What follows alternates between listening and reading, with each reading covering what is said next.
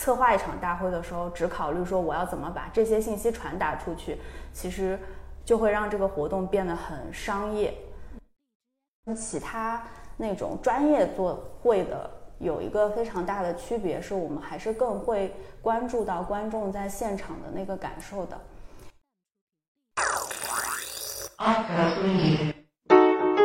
这里是 ARK 船员电台，属于设计师的自由码头，有想法、有作品、有态度的阿克，会和船员朋友们一起龟毛，一起吐槽，一起聊设计之内、设计之外值得聊的美好话题。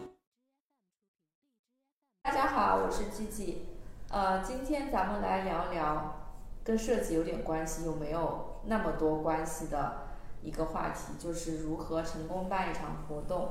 啊，为什么会聊这个话题呢？因为 ARK 里面都会有一场设计大会，DFC。呃，作为设计师，我可能参与的不多，呃，但在我的印象中，我可能会关注到一些设计师会参与到一些周边物料的设计。但其实一场活动和做一个产品一样，光有设计还不行，或者说设计只是其中的很小一个环节。所以呢，今天我们就像解析一个产品一样，来看看。如何成功的去办一场活动？那我来介绍两位嘉宾。啊，大家好，我是陈阳，然后我是 ARK 的品牌经理，嗯，然后是我们公司 DFC 大会的负责人。嗯，大家好，我是舒雅，我在创变者大会里面负责媒体呃合作这一块。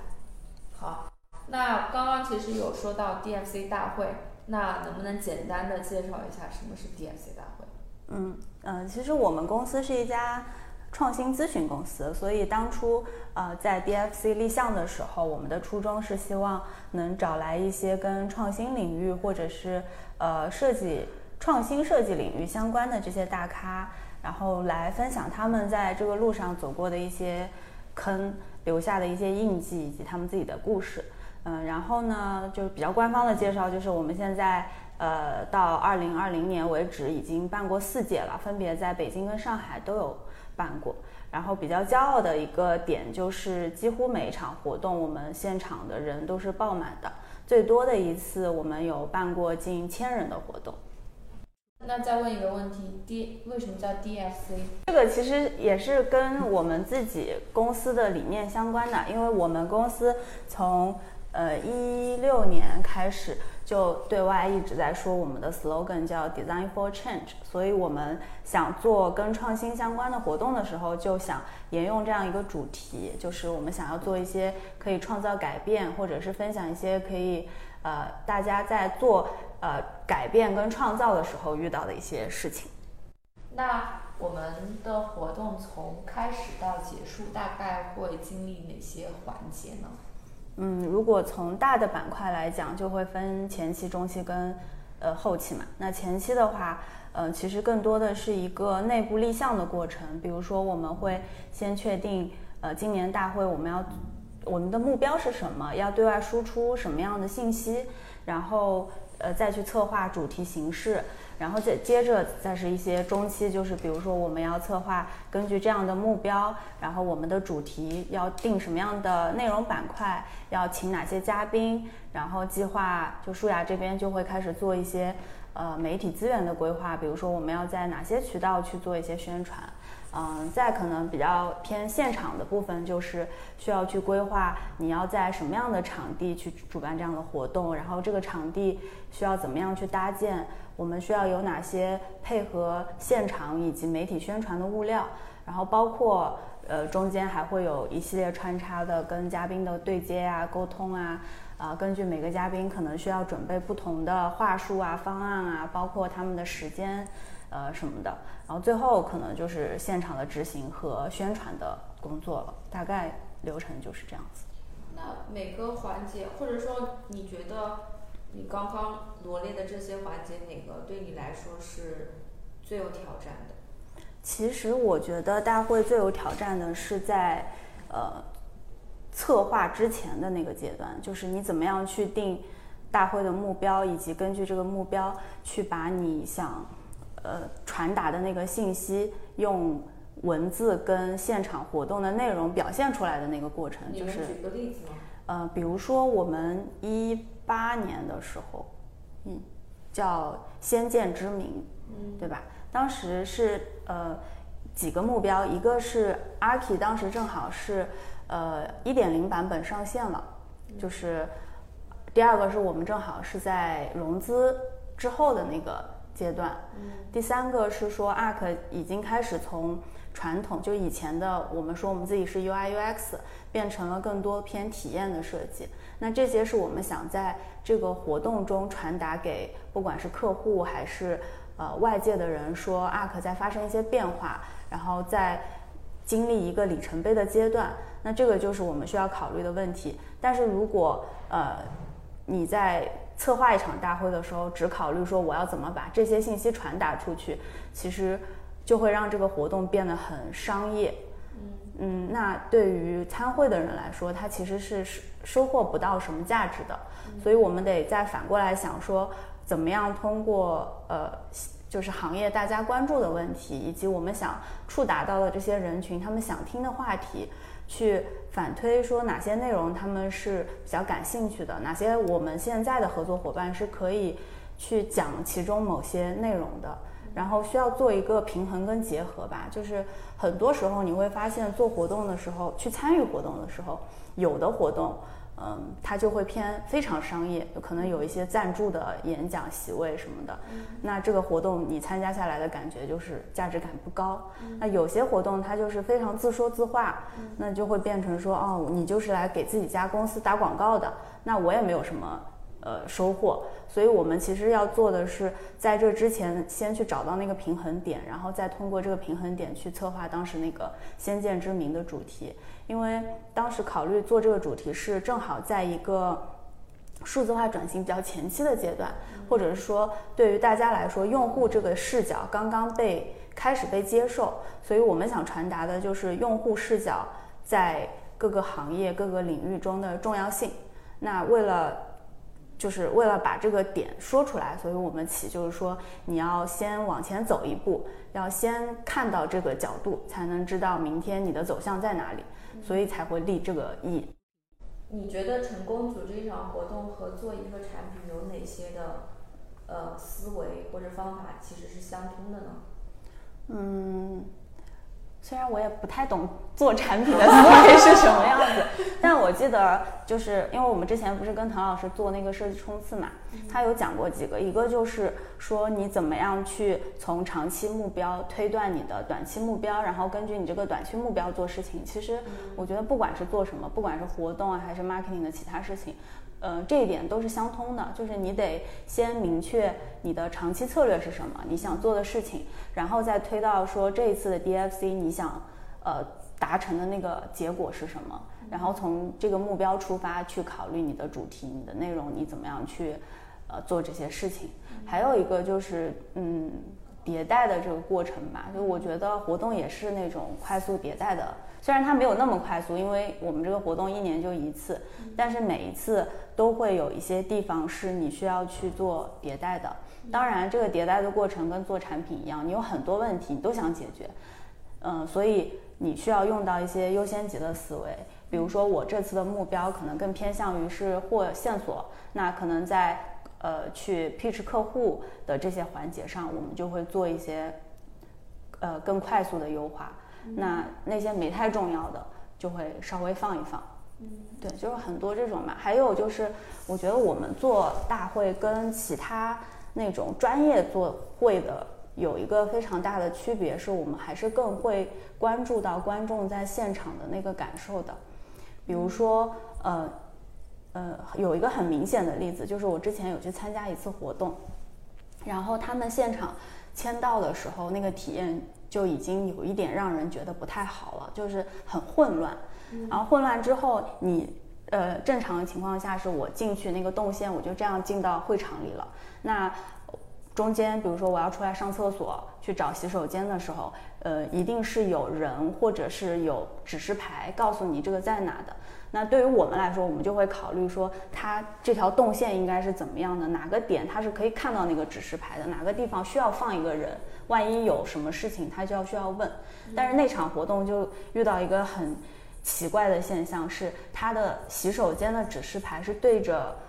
呃那个签到处的，嗯，但是你从会场出来是正好背对指示牌的，你看到的就是一个白板。嗯，那这个时候其实你是根本不知道洗手间要往哪走的，现场又没有人给你问，整个你就会很懵。嗯嗯，就有很多这种细节是那种专业做活动的时候他们不太会考虑的，因为他们就觉得我做了这件事情就可以。所以你觉得我们做活动其实也是带着用户视角来做活动的，对吗？对，去年的活动是在线上做的，嗯，呃，你觉得线上做活动跟线下做活动有什么区别，或者是从难度来看，它是有不同的侧重点吗？有。你可以详细地说一下。我一开始觉得线上的活动可能会更简单，因为没有供供应商管理，你不需要去想你的现场怎么做，你的搭建是怎么怎么样的。但是更多的需要担心的就是你的技术问题怎么解决。什么是技术问题？嗯嗯，讲的太专业，反正大家也听不懂。就是呃，怎么说呢？就是呃，直播它是会涉及到需要一些软件去操作的嘛。那呃，有一种最简单的方法就是这些嘉宾都过来，那你在一个直播间里面操作，就像呃李佳琦直播一样，这个肯定是最简单的，你只要操控那个界面就好了。有什么问题你临场就可以解决。但是呢，因为疫情，不是每个人都可以过来的，那我们就要提前考虑，比如说你是要先把这个视频都录好，还是说我要呃所有人都现场直播？那既然你是一个大会，你要有互动感。如果它是录好的，你怎么去做这个互动感？就你需要考虑的事情会变成，呃，线下现场的那种面对面的交互被弱化了之后，线上怎么样去弥补这个东西？所所以你刚刚说的技术问题，我们是怎么解决的？我们这个能说吗？这个为什么不能说？因为我们最后采取的是录制视频，就是嘉宾的视频都是提前录制好的那我们。怎么解决你刚刚说的互动这一块儿？但是我们主持人是现场直播的，哦，对，就是我们变变成了直播加录播的方式，把不可控的那部分提前排除掉了。嗯，OK。但是观众是不知道我们是录播的，所以我不确定这个能不能说。那除了说技术问题，那还有其他的吗？有啊，这个印象太深刻了，就是，呃，希望大家没有注意到，就是有一位嘉宾，他其实根本都没有录，他采用的是他在前几天讲的现场讲的那个分享的视频，通过录音的形式结合他的 PPT 给到了我们。所所以，我如果我是用户的话，我可能看到是屏幕上 PPT 在翻，但是人我也看不到人，对看不到人在说，是对吧？对那个人，而且那个人是提前在另外一场活动的录音对给到我们，就等于说他已经讲过一遍了，然后那个。录音是个现成的，并且前面还讲了他在现场的感受，就是刚才大家听了几位演讲嘉宾的 哦分享，然后所以这个我们是怎么解决的？还是根本解决不了？就挺难解决的。最后我们就是把他的录音进行了编辑，然后尽量去把他的那个就是音阶调在一起，因为它是现场收音，会有很多不稳定的环境音啊等等，就是拼了命的降噪。然后还有一个把这个就是完全没有现场感的东西变成有现场感的一个办法，就是我们在前面设计了一个互动环节，就是他前面一开始讲的一段话其实是针对当时那个大会现场的。就跟我们这个活动没有关系，所以我们设置给主持人一个问题，说到时候在他介绍完这位嘉宾之后，你需要跟他互动一下，准备好了那个问题，我我把那个音频分成了两段，就是在他正式演讲之前有一个自我介绍，然后主持人就会说，嗯，接下来是谁谁谁，我们现在有请他自我介绍一下。好，他就有一个很简短的自我介绍，然后啊断开，然后主持人又说刚才什么什么什么，就把变成了一个问题的形式，引出他后面讲的话，就是利用他已经说的内容，然后串对串了一个场，对，就让这个非常假的过程变得稍微不那么假。哦，我想到了，他好像是后面补了补录了一个，开场，对，补录了一个开场白，专门针对我们大会的，所以那两段的环境音很不一样，一个明显是在会议室录的，一个明显是在大会现场录的，所以只能串联。好，那最后一个问题，从你的个人角度，你觉得 DFC 大会对你的意义是什么？就是我觉得怎么说呢，就有点像养一个孩子，嗯嗯，就这个东西本来是一个什么都没有的状态，然后你把它一点点从没有到有给生出来了，然后你就知道这个孩子可能长得胖了点，或者没有头发，怎么回事？但是你就会觉得，嗯，他是我的孩子的那种感觉，嗯。等到第二届的时候。就会很忐忑了，然后你就会想很多 Plan B，然后有一个非常长的 list，说如果现场有人晕倒了，你要怎么办？如果这个时候有人在现场抽烟，要不要找人去制止？谁去制止？就是那种非常非常小的细节，你就会列一个巨长的清单，每一个你都要勾选，找到一个合适的人去对接，然后你还要想前场。谁比较靠谱，能帮你 cover 掉一些事情？如果有事，他可以去处理。后场有谁？如果有什么嘉宾有问题了，他可以去 cover。就你会担心的更多。等到第三届的时候，大概的流程已经有一些顺了，你就会在想，嗯，怎么办呢？还要跟去年做的一模一样吗？那好像没有什么意思。不如我们再搞一点新的，加几个展位，搞一些互动可以拍照的地方。所以我们去北京那届不是做了一个墙，然后说什么 design for 什么嘛，就那个东西只是想说，在一个非常严肃的大会里面做一些不一样的事情出来。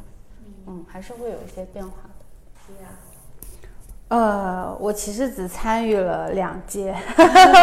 这个要怎么讲了？呃，对于我的感觉来说，我我第一次参与是在二零一八年的《仙剑之明》那一届，然后我当时就觉得哇，哎阿克好厉害呀，可以 可以办一千人的大会，然后我当时很激动，发了好几条朋友圈，因为当时其实我才刚加入 ARK 不久嘛，所以我没有体会到背后办大会的艰辛。然后在二零一九年的时候，我幸运的错过了参与大会的举办，然后，所以我印象比较深刻的可能是去年线上直播的那一场。呃，我会，呃，我就会突然发现，哦，原来办一场大会要准备那么那么多的事情，就是，呃，很多事无巨细都要去想。但做完以后，你会觉得很有成就感，因为这是老板们能够看到你唯一做的一件 他们知晓的事情，就是，呃，在 marketing 可以看见的孩子。啊，对，在 marketing 工作就是这样。你平时的日常，如果你的微信文章没有十万加的话，他们就觉得哦，你就是在发微信呀，所以根本都毫无感觉。然后一旦你做了这样的活动，然后他们都转发朋友圈，他们的朋友说：“哎，你们这个大会办的真好。”然后老板脸上马上就有光彩了，然后然后对我们也充满了笑容和肯定。嗯嗯哎，刚刚有说到市场部，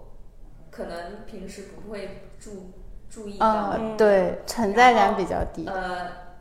那市场部是怎么引起公司的注意的呢？如何才能？这个是个好问题。写进去。那你可以不要录了。你说呀，嗯，或者是比如说之前我我有一个那个呃播客，它收听量比较高嘛，然后我也跟陈阳在讨论为什么那一期的收听量会比较高，嗯，然后嗯就陈阳有说一些，就比如说贴热点啊，可能可能会有这个可能性吧，嗯所以市场这边会有一些套路用吗？你是说对外的吗？还是说就是对老老板的那套东西？对外，对外。对外的呀。嗯，我觉得 ARK 就不管 marketing 怎么做，其实它的底层逻辑是你得有东西，就是这个公司真的有东西。比如说我有一个特别烂的产品，我故事讲再怎么好听，别人都觉得，嗯，你东西那么烂，你还在那吹牛，对吧？他就不会相信你。所以，嗯，做好 marketing 或者做好就是对外品牌的这个东西，基础是，嗯，你公司的产品或者公司的价值感够高。然后在这个基础上，marketing 要做的事情就是怎么样通过故事把这些东西讲出去，让更多人知道。嗯，我觉得这个对于我们来说就是品牌在做的事情，只是说它可能呃套路上会有些不同。嗯，你怎么样讲品牌故事？就有的人讲品牌故事就是嗯很官方，嗯，有的可能他会呃让你带入一个情景，就是像马斯克就会说我的梦想是飞上火星，这个东西对于普通人来说就觉得嗯这是个有梦想的老板，嗯，对吧？然后呃其实就是个洗脑的过程，我觉得，嗯，只是说这个这个洗脑是东西够不够好，让你能不能 buy in 的过程嘛。哦，嗯。本期节目就到这里啦！如果你喜欢我们的节目，可以在网易云音乐、喜马拉雅、小宇宙、荔枝、蜻蜓 FM 或者 Podcast 平台搜索 “ARK 船员电台 ”（ARK 船员电台）订阅收听。如果你想要了解更多，可以在微信公众号搜索 “ARK 创新咨询”，关注我们。感悟设计之内的，发现设计之外的。这里是 ARK 船员电台，我们下期再见。